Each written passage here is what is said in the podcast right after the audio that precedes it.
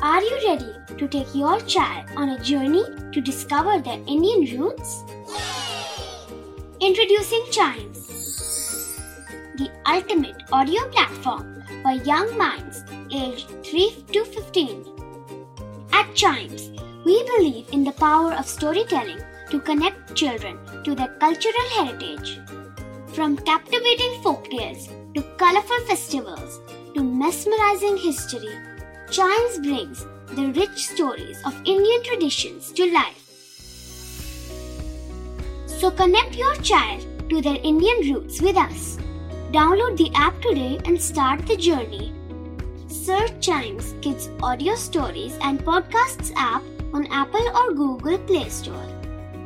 Chimes, audio that inspires.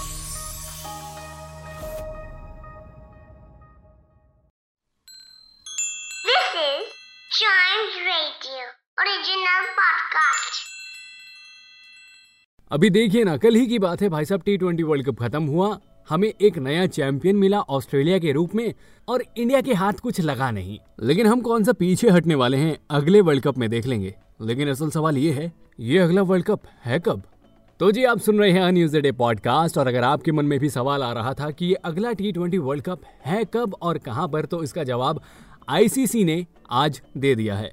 Yes, ICC ने आज upcoming events की एक स्केड्यूल जारी कर दिया है, जिसमें उन्होंने बताया है कि आने वाले वर्ल्ड कप कहाँ पर होंगे और कब कब खेले जाएँगे। तो जी, ये तो हमको मालूम है कि अभी 11 महीने बाद वनडे क्रिकेट वर्ल्ड कप खेला जाना है, लेकिन मैं बात कर रहा हूँ आने वाले सालों में खेले जाने वर्ल्ड कप की। उसकी लिस्ट कुछ इस तरह से है।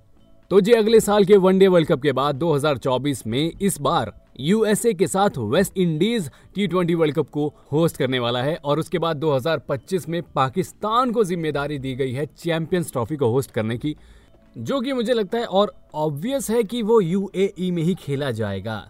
और 2025 की चैंपियंस ट्रॉफी के बाद फिर अगले साल हमें फिर से धमाल देखने को मिलेगा और वो होने वाला है अगला T twenty World Cup in 2026 जिसे होस्ट करने वाला है इंडिया और श्रीलंका कंबाइंड और फिर 2027 में साउथ अफ्रीका जिम्बाब्वे नामीबिया मिलकर वनडे वर्ल्ड कप को होस्ट करेंगे. तो जी 2024, 25, 26, 27 लगातार एक के बाद एक हमें धमाकेदार इवेंट्स देखने को मिलने वाले हैं.